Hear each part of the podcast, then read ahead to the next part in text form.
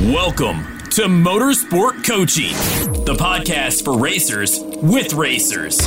Miss Motivate can help get you to the next level. Every episode, she talks to the best racers of today and those that can get you there. She'll help you get better Racing news. at fitness, nutrition, sports psychology, sponsorship, social media, public relations, and media training. Connect with Miss Motivate at motivatetraining.com.au. That's M O T I V, the number eight, training.com.au. And now, to help get you to the next level, Miss Motivate herself, Belinda Risley. Hello, crew, and welcome to episode 144 of the Motorsport Coaching Podcast. I am your host, Belinda Risley, and this week I am joined by Niru Singh, all the way from Canada. He's a creative consultant helping motorsport better engage fans and to create memorable social media posts. Um, he's going to go through on how to do that in today's episode, some success stories he's had, um, what it means to be doing content for your fans, and the type of post that you should be posting. This month over in our free motorsport coaching pod, oh, in our free motorsport sponsorship page, uh, we are looking at Facebook and how you can engage more of your followers. So if you're interested and you have not already, please race over and join our free motorsport sponsorship Facebook group. Or also, if you're needing Instagram tips over at motivate underscore T on Instagram, I'm doing daily tips on how to improve your Instagram. And then coming up, I'll be doing some free workshops around those actual two um, platforms. And then later on, we'll be having a LinkedIn specialist join us.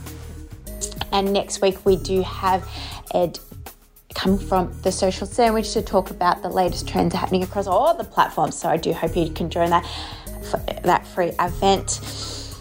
All right, well, let's get started. I think I'm very excited for today's show. I know I say that every week, and I really should find a new word other than excited, but I do. I'm very passionate about bringing this podcast. It does take a lot of work with little reward, um, but I do hope you enjoy the episodes as much as I do delivering them, although they're not perfect or pristine. But I do hope the information presented does help you um, improve your motorsports performance. So if that's the case, if you don't mind, if you could please run over to the preferred platform that you're listening to this podcast today and write me a review, that would be wonderful. We can also go into the monthly draw to win one of our courses, or access to our toolkit. Uh, the choice is yours, I've decided now. So um, that's write a review and um, tell us either way, even if you're not enjoying the show or um, what you'd like to hear in the shows, like whether would you like some more driver profiles, do you want some more high profile driver um, interviews, or do would you like some more case studies? This show's for you guys. Um, let's get started. All right, crew. Welcome to the Motorsport Coaching Podcast, Niru. Thank you so much. Thanks for having me. I know I, every episode I do say I'm very excited to have my guests, but I do love all of my guests. Yeah. Um, and you are a very special guest, Niru. Can you tell us what do you do within motorsports? Uh, so I the best way I can describe it is I'm a creative consultant that tends to watch a lot of YouTube videos, and uh, it's mostly around racing and motorsports, obviously. Um, but I think the best way I can sort of describe my work is I help create work that's a lot more memorable rather than consumable. Um, specifically around fans, for fans, um, and really, I sort of try and look at fans as customers for businesses and for race teams. So my ethos has sort of become, yeah, trying to make anything that's sort of memorable over consumable, especially in this day and generation of you know scrolling TikTok or Instagram. So yeah, that's kind of what uh, the best way I would describe what I do in my work. Yeah. That's so cool. And how did you get to this point? Like, what's a little bit of your background and why motorsports?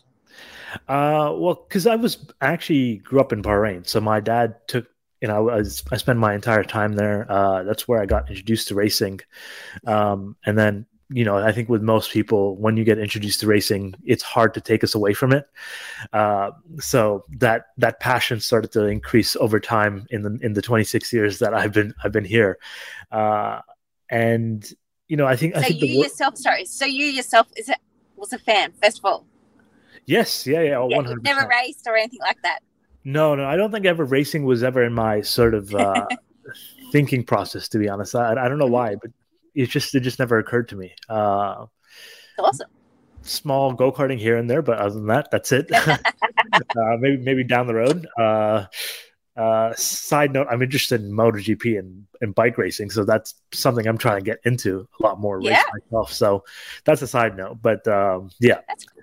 Um, but yeah, to your to your to your other question, uh, how did I get involved with sort of my work? I started as a photographer, um, and I would still consider myself a photographer to this to this day and age. I feel like that's kind of at my core, that's who I am. But I still I've sort of transitioned into this role of understanding a more high level high level higher level of thinking on strategy and thinking about fans and how we engage fans more. Um, over time. So it's kind of transitioned through photography and marketing and, and now to this. But uh, yeah, Cool. I love it. Yeah. And um, so you say you do the fan base um, education and, and you're watching like YouTube. What are you watching on YouTube to try and um, enhance, I guess, your skill set? yeah, I say I watch a lot of YouTube. So it's um, it's surprisingly actually not too much motorsport. I mean, I, I, I consume I consume motorsport content, yes, uh, but it's become a bit more like work now. Uh, where in terms of I analyze it a lot more rather, rather than just Uh-huh. sitting down to enjoy it. Yeah. Uh, but I spend a lot of time, you know, listening to podcasts from from entrepreneurs, uh, leaders. Uh, there's a big YouTube channel that I watch called Big Think, which describes just people in general. And I think a lot of uh, my work requires me to understand people uh, in a much deeper way. Um, and that tr- kind of translates to fans as well, like understanding fans in a much more deeper, deeper way, and how humans just interact in general. Um, so that's kind of what I consume on on a daily basis. Trying a lot of education stuff, uh, Yeah. and then occasionally like more uh, more stuff like the. I'm sure some of your audience might know this, but the Sidemen, uh, small, bigger YouTube channels uh, that are just entertainment focused and just there for laughs and whatnot. So yeah, that's that's kind of what I consume. Yeah. So, because we are focusing on social media, um, Yeah. why do you love like YouTube? Like, why is that your preferred platform? Yeah, for I think I think YouTube uh, in itself stands out compared to Instagram or TikTok. Like I said, it's a lot more uh, memorable over consumable, like my like my ethos. Uh, and I think since the day I've started watching YouTube and since its birth, basically, uh, there's videos that I've been able to go back and watch and and enjoy and still remember uh, because they were that me- they were that memorable. Um, and it re- does at at this point in time, it still requires a lot of your attention and focus. And there's a level of talent and skill that is required uh, to keep your atten- to keep an audience's uh, attention over time, say over 10 minutes, uh, 15 minutes, or an hour.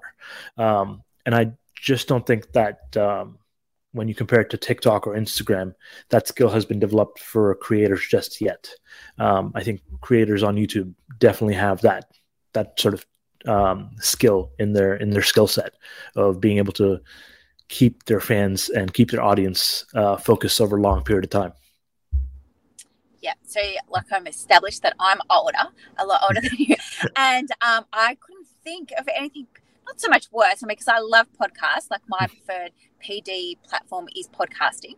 So, I assume if I probably went into YouTube a little bit more, that I'd find those podcasters or just other PD um, type platforms Yeah. that I'd actually embrace the information. Yeah. Um, but I don't want to be sitting there like for an hour. To me, like I, like I like putting it in my ears and being able to go for a walk to consume my information. So I think it's just definitely like the learning tube and I learning um, preference. I think I definitely would like YouTube Shorts. Mhm. That'd be more up my kind of alley. Um, Yeah, I think I think it's different the way we consume content. I you know it, the the way I describe it obviously is, is not it's not uh, for everyone. So it's it always depends on the on the type of person and the type of fan that's really consuming all this content, right? So right now, obviously, it's very short term focus, very short uh, short form. Um, and a lot of creators are creating on short form. Uh, but personally, for me, I find a lot more depth and enjoyment out of watching something um, a bit more longer that can keep my attention for, for a bit longer. And I have to sit there and like really consume it and, and learn about it. Um, otherwise, I can, you know, be an addict and just keep scrolling through my phone nonstop, and you'll be there for three hours. So, you know, I, I think it's just it's just different. And I, I love listening to podcasts while I'm going on a walk.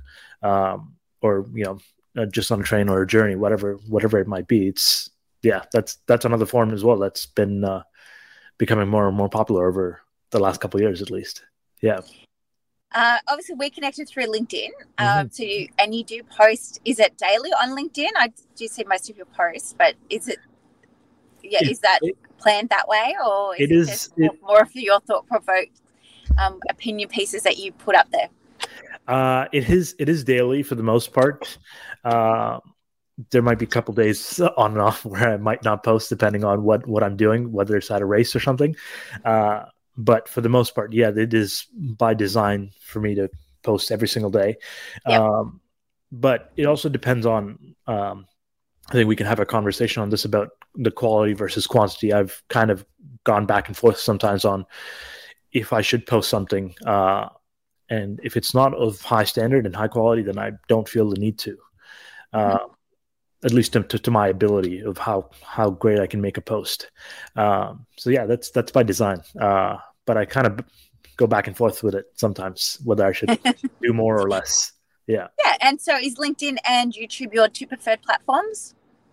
Uh, LinkedIn, I think, is my preferred platform right now because of uh, it's just allowing me to get access to, to new connections and new people. Um, yeah. It was actually Instagram before that was allowing me to connect with those individuals, but I just didn't find a level of growth that I I'm I'm getting now on LinkedIn, uh, based on the way I write and the base and how how many people it's attracting. I think it's becoming easier to attract on uh, attract clients on LinkedIn rather than Instagram, just because the demand's not um, there's not it's not oversaturated just yet in the way Instagram has become. Yeah. Yeah. Yeah. And so what do you define your actual title to be? If someone says, "Hey, no, what do you do?" Uh, what do you actually say? Say in a thirty-second pitch or less. um, I say, I, I, honestly say, I'm a creative consultant uh, in motorsports uh, that helps create work that's memorable over consumable. Great. And how do you go about that? Um, so I think I essentially look at certain projects that usually come my way. Uh, sometimes it's just a level of social media management.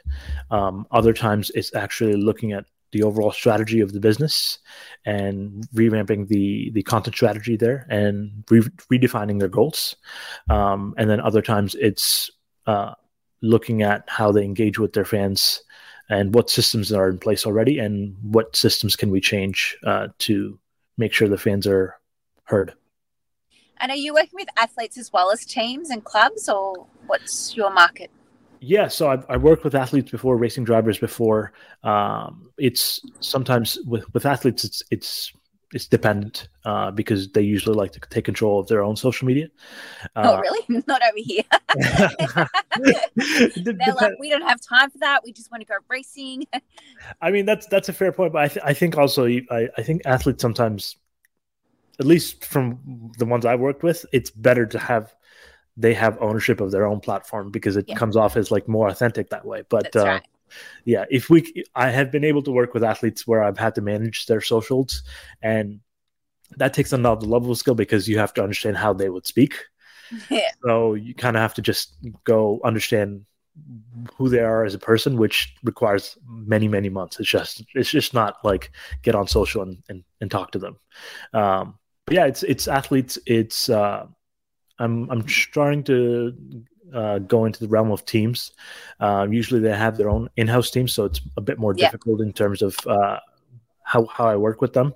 Uh, but certain series and uh, small projects, I'll, I'll, I'll, work on like a on a five to six month basis uh, if they want to implement a new system or a new strategy. So yeah. And what are some of the challenges you had to overcome, or you um, constantly come up against? trying to promote an athlete or work with the athlete. Um, I mean, you just mentioned about not being able to, I guess, um, do the all of the content because mm-hmm. it needs to be in their language and so forth. But what are some of the other challenges, if any? There might yeah. Um, I, will say more in terms of, I guess, the the role itself, um, and it kind of combines with with being with working with athletes at times, um, especially in motorsport. You feel like if you're not in an, if you're not at an event, uh, you can feel uh, a lack of um, some FOMO, uh, fear of missing it. Uh, and you feel very disconnected if you're not at the racetrack. And it feels like if you're not there, then you're kind of just separated away from the entire system. Uh, so that's those are a couple challenges, but then also just scheduling and keeping up with the racing at, at all, at all times. Um, you know, I did a post a couple days ago or today actually on how many races happened just last weekend from the 14th to the 16th, and I think the list was about 15 races. And just maintaining that level of like upkeep with Yeah. with racing and seeing what's happening, seeing when people are where people are finishing. Um, just keeping up with that it takes takes a lot of time and, and toll and it takes away a lot of uh, time from other things that you might want to do um, you know we might we might have this perception that we love motorsport but we like to step back at times as well so yeah Yeah, and that's like you were saying, it's on the weekend, and a lot of people do get into social media content creation and go, okay, thinking it's Monday to Friday, nine to five, but it's Yeah. nothing like that. It's actually more, you know, Friday to Monday type work, and Yeah. um, yeah, content direct. And like you said, uh, it doesn't necessarily have to be at the track, but it does help to be there. Yeah. Um, if you, you know, if your role is to promote that actual athlete.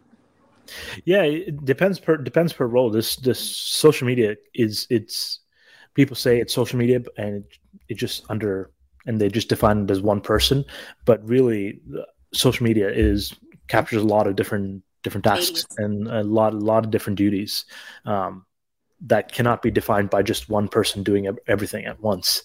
Um, so i think that's also some like sometimes the misconception that uh, especially maybe in motorsports where it, it feels like people just don't understand the social media role um, and they just put all the responsibilities and duties on on that one person and then then just expect them to do all of it so yeah But do you want to break down some of those roles?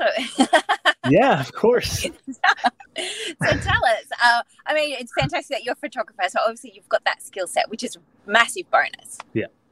Yeah i think i think um you we probably see a lot of this more in more in f1 um i don't think it's still gotten to that stage yet but we can sort of categorize it as a photographer uh videographer. Usually there's sometimes maybe two or three videographers and two or three photographers to capture the entire action. Um, then you have your copywriters that will come up with the captions and come up with actually thinking about how to captivate the audience the best way in, in written format. Um, I, um, you could talk about digital strategy, uh, how that's being implemented, uh, scheduling, scheduling the actual posts when they're actually being posted. Why is it why is it important to actually make these posts in the first place, and is it actually impacting the fans in the first place? Because if we go out and tell the photographers and videographers to go do this work, but then it doesn't produce any results, then why are we doing this all in the first place? So, Sure. uh, I think I think we don't have it just yet, but having a digital strategist and coming in to a team and underst- helping them understand like why are we actually doing this and why are we posting 10 times in one day when it's just kind of going into thin air um, That's what I always tell the athletes. That's my number one thing. Yeah. Before you choose any platform. That you want to go on, like know your why, like know why you want to go onto that platform and know what type of content you want to post. exactly So, like we've just mentioned, like YouTube was say more educational based and it's more long form. We've got the TikToks, which whatever you want to do. Uh, we've got the LinkedIn more B two B. You know, so just about you know find the platform that resonates with you, Yeah. um, but know your why. Exactly. I think I think you you you hit on a very good point there. It's like we get too focused on trying to do too many things at once. So I think the best thing to do is always look at the one one platform, what's your message and what's the one person you're trying to target. And then everything becomes a lot more simple to to tackle because if if you try and focus on too many different platforms at once, then you're going to start getting messed up in the head and you're going to lose track of, of what you actually Right. want to do. Yeah. And so, with your content creation, like you're saying, it's more fan based. Is it more fan based engagement, or are you looking for more building the brands? Like I, I guess my teaching's more around building your brand and um, looking after your sponsors. But is yours predominantly more around about fa- fan engagements? Like, do you do more competitions and and that, or talk me through? Yeah, so I when I say I, I think fan engagement, I think there might be a misunderstanding there in terms of I'm helping the brands and teams uh, get them closer to the fans and understand yep. who they are really. So it's less about doing competitions more about like understanding their behaviors on and off track uh, digitally and physically and realize what they actually need out of out of the tracks out of people out of out of the brands itself and the teams. Um, you know you'll see a lot of content being posted about the teams itself and the drivers that's all fantastic and it caters to the fans itself but are we actually going and speaking to the fans itself and understanding what they actually need um, and treat them in a way like a normal business would like they are customers. And you know what what do the customers need right now and what what's the next product we need? Um, That's and right. I think, and I think we tend to forget that at times in motorsport because we are so focused on just the racing itself and what's going on on track. So I know and I guess that's what I always like promote to the drivers is that you know, when they're going, oh, what do I post like when I'm not racing? And I'm like, well, at the end of the day, you're kind of like living your fans' dream. Yeah. So they want to know what happens behind the scenes. They do want to know what you eat for breakfast. They do actually want to know what do you do when you go to the gym. Yeah. Because that's what your fans want to know. What does it take to become a motorsport athlete? Yeah.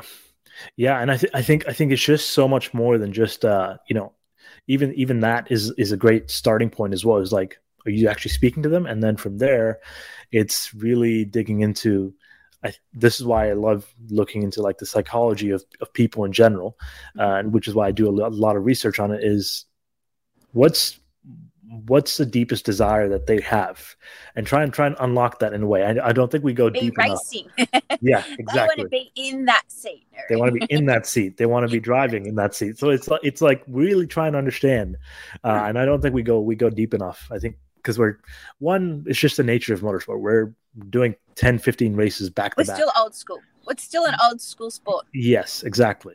It, like you said we still don't have digital strategists whereas yeah. like you know basketball would like most other sports do. And i think motorsport is still an old old sport. Yeah.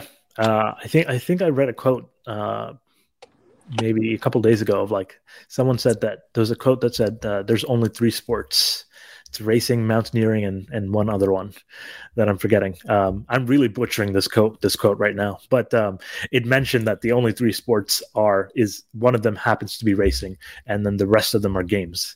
Uh, now we can we can take that and dissect that in whatever way we can, but uh, I think it might be a more controversial take. But uh, yeah, you know, I think in terms of the oldest sports, yes, it's racing is definitely like one of the oldest sports out there. Yeah. Yeah. I think yeah, we're still quite behind.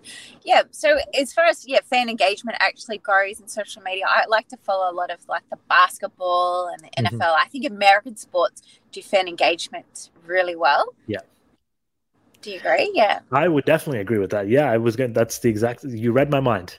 Uh, I, I I've been I've been saying this from from the past. I mean, it, it helps that I'm in I'm in North America and in Canada, and I can sort of see firsthand really how well they do it. Um, lucky to have gone to some games and realized that the things they do just during the halftime shows or whatnot, uh, they do a much much better job, uh, and it comes from top down basically. And I think yeah. if it doesn't come from top down, then it's going to be very difficult to, have a lot of different changes, um, or it's going to be a tougher task at least. Yeah. Yeah, well, they recognise the importance of fans at the latest Australian Grand Prix. Mm-hmm. I read an article um, might have came from AGP itself or Porsche maybe, but that this year was the first time they didn't have the ladies' day like luncheon on the Thursday mm-hmm. because they were saying well the ladies didn't want that. They actually wanted like a better experience. They they just didn't want like corporate hospitality. They didn't want to come and wine and dine. They hmm. actually mm. wanted to be more hands on or have tours and, and more involved. And this is the first year they actually did it. So, wow. you know, it's great to see organizations starting to look at like you said, their demographics, um, and asking their fans what do they want and seeing the change. Um, and as we know, like Drive to Survive is just you know a skyrocketed F1. Yeah. Um, and so I think yeah, there's lots of opportunities for engagement to fans um, now. Yeah, exactly. I, and I, that's a great story. I didn't even know about that. I'm, I'm, I might have to take a look, look at what, what happened there because that's very, very, um, yeah, very fascinated by that. And, and you're absolutely right. I think uh, you know, with all this influx of new fans that have come from Drive to mm-hmm. Survive, it's kind of made it an impo- not impossible, but uh, quite a hands-on task to understand where who who all these new fans are. Um, and I think that's what F1's kind of dealing with right now is really trying to manage that task because I think it's very, it's a lot, it's a lot to deal with. I'm sure, um, and they have a huge demographic. Yeah, well, it's quite interesting that a lot of motorsport athletes and families couldn't actually get tickets to go to the event yeah. Yeah. because all these new fans, like, have just you know, as soon as they're released, like they've purchased it. Whereas, like for years, we've been so used to just being able to rock up on a Sunday and getting GA tickets if we're not racing and stuff. Yep. But you know, as soon as the tickets released now, they were sold, and they have been for the last two years, mm-hmm. like straight away. And I remember, like I was at the, the race, like at a karting event the week before, and people were like, "Are you going? Are you going?" And I had more friends not go than actually do attend because again they couldn't get tickets because yeah. there's all these new fans that have gone out and bought it and it's the greatest thing since sliced bread which is fantastic um, we in australia probably need to work out how we can replicate that and embrace those fans to, to stay i think it's um there's a um I don't know what the right word is, but articles going around or rumors going around that they're going to drop the supercars, which is our Australian top tier motorsport category yep. over here from the Formula One events, um, because Formula One now that they've got all this new finances that can afford to bring over the F2s and F3s, mm-hmm. um, whereas originally they needed the supercars to build to bring in the fans. Right. But now, like they don't need it because they've got all these new fans they've kind of turned around and said, well, we want you, but if you're going to have you, you're going to be like on the inside paddock. Mm. And now supercars are going, no, we don't want that. Um, whereas I think from a fan and from an Australian motorsport perspective, it's really important to showcase Australian motorsport on that yeah. international scale. Yeah. So it would be interesting if they don't run next year, the supercars, what the fan base would be like. Will a whole, you know, demographic drop out or Will it just mean there's more F1 people? Um, I'd also like to see the data from the Grand Prix to the next supercar round and mm-hmm. do those fans from Formula One follow or embrace supercars, Australian motorsports, and then become a fan. Interesting. Yeah, that's a very interesting topic to to to go into. Um, no, it's it's I, I hadn't thought about it until until until until you mentioned it. And I think it's if you know if F1 is only looking at business interests, yeah, you know, then and they're not, and they don't end up listening to the fans, and they don't understand that the at least the Australian fans want the supercars, um, supercar racing there. Uh, will they will they drop out next year? That's a very that's a very plausible um, sort of thing. Yeah, but, but it'll be, be interesting in a whole, and I'm sure someone's yeah. done a research. Like we know that Drive to Survive's obviously improved fan base for Formula Ones, but what has it done locally in mm-hmm. each of the areas for that the motorsport categories? Have, right. Like, have we seen more people engage in karting? Have we seen more people like start karting or start that's racing? Yeah. Um, hopefully, if not new, maybe that's a new project for you. this is you, have given me a couple new posts, and I think I need to give you some credit. Uh, okay, great for some of the posts there because this is uh, something really interesting to dig into. Yeah. Yeah, but it'd be fantastic if everyone could say, okay, well, you know, not only do we bring this much money to the economy of the area, but it also, in return of motorsports, it's done X, Y, Z. Yeah. What I'd like to know. Anyway. this is this is some fascinating stuff that you'll probably end up seeing in the next couple days. Um, you know, with credit of Belinda, yes came right from you. Yeah. That's my right. See, I don't have time to write on LinkedIn. yeah. Yeah. It just comes that's, through me. Yeah. Yeah, that's right. I'll just repost post so you can see. Mm, um, yeah. So if someone's getting started out with social media, um, mm-hmm. again, we've identified like just find the platform that resonates with your why. Yeah. Um, have you got any tips or recommendations about getting started or tools or posting um, things like that or yeah, I, th- I think um, the right off the bat, the one thing that we said was trying not to do too many things at, at, at once because uh, we can get overwhelmed by it. So looking at your one platform, uh, your one message, and your one customer, and then trying to understand that holistically and figure out what you actually what those key points are, and then and then go from there uh, and then build build off of that so that that would say i would say that's one sort of tip right off the bat because yeah we can get overwhelmed at times if we go on too many platforms and don't have our message clear. I would also say I think especially with social media, it's it's a type of industry where you kind of have to always be curious and you have to let your interests and your curiosity take you where you, where you need to go. So I kind of put it in a weird sort of metaphor in terms of like you can use the ingredients you have um, and that sort of that make up your own sort of like toolbox in a way uh, and you can use that to make it make your own meals in that way. So it's make make things that are unique for yourself uh, because the way you uh, work with social media and you the way you work in this industry it's it's very unique and you can sort of make things for yourself um, and that kind of ties in with being staying with staying curious. So you can you can have a level of like flexibility there. Um, this industry at the end of the day is is supposed to be a bit fun a bit of fun while having some business roi um, and i think a couple other things would be just trying to find out how to solve people's problems honestly. You become invaluable to people once you start to figure out what their pain points are and what they what they really care for. And once you once you're able to solve them you kind of you kind of become invaluable to people and then lastly i would probably say uh, keep your health above everything else uh, as much as this industry is great uh, it, you, you can get sucked in very quickly especially with social and not there can be a lack of divide between when you work and when you don't work um, and it can kind of suck you in. So keeping your health above everything else is is going to keep you sharp in all other aspects of the area. Um, that's yeah, kind of for for starting out. I would say with your with your second question on tools really and resources, um, I think imp- it's very important to start learn start starting to learn how to write and copywrite. Um, in this in, in this entire industry, about ninety five percent of it is actually writing.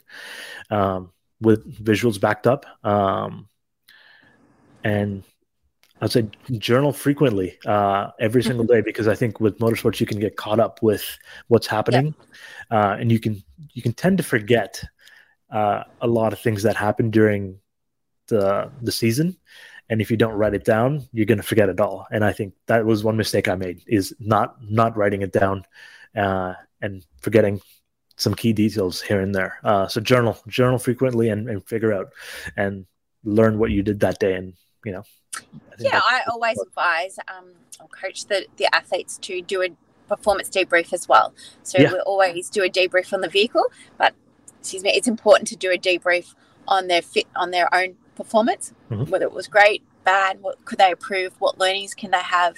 Um, but you know, do that after on the trap on the travel home on your flight, on your car trip home, um, yeah. to have that that yeah. general thing.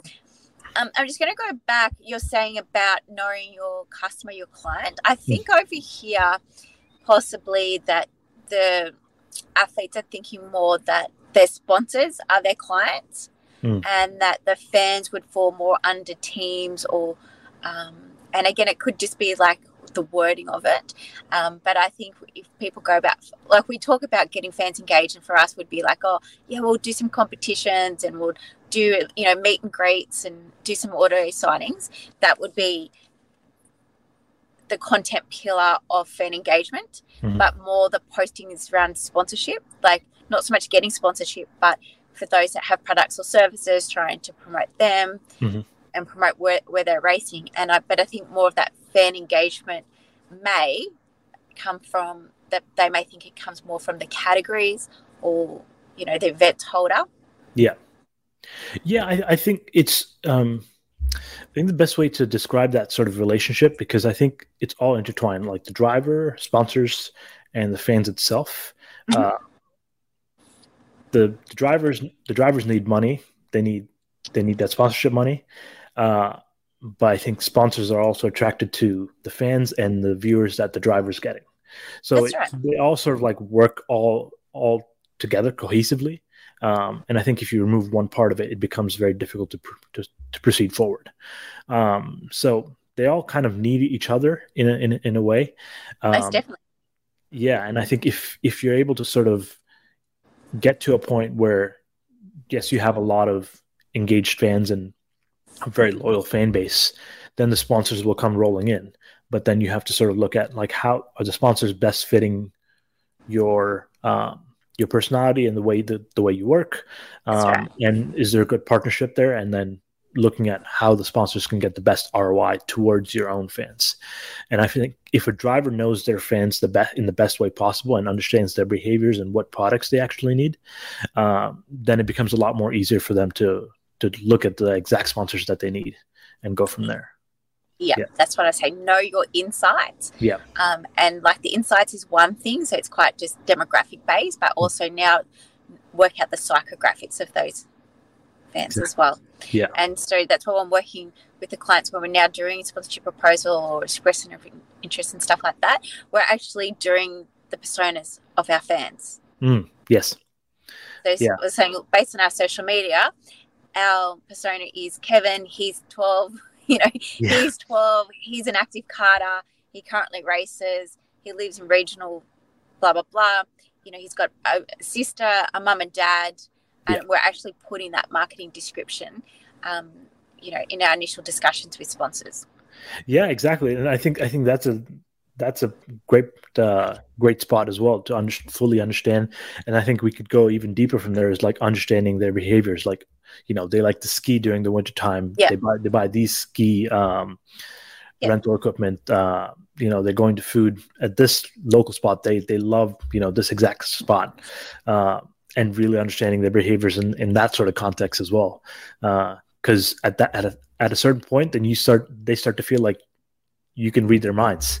Yeah, uh, that's right. you you can anticipate their needs ahead of time, uh, which makes them seem heard and listened to, and that's the best thing that someone can can appreciate is when they're fully listened to and heard.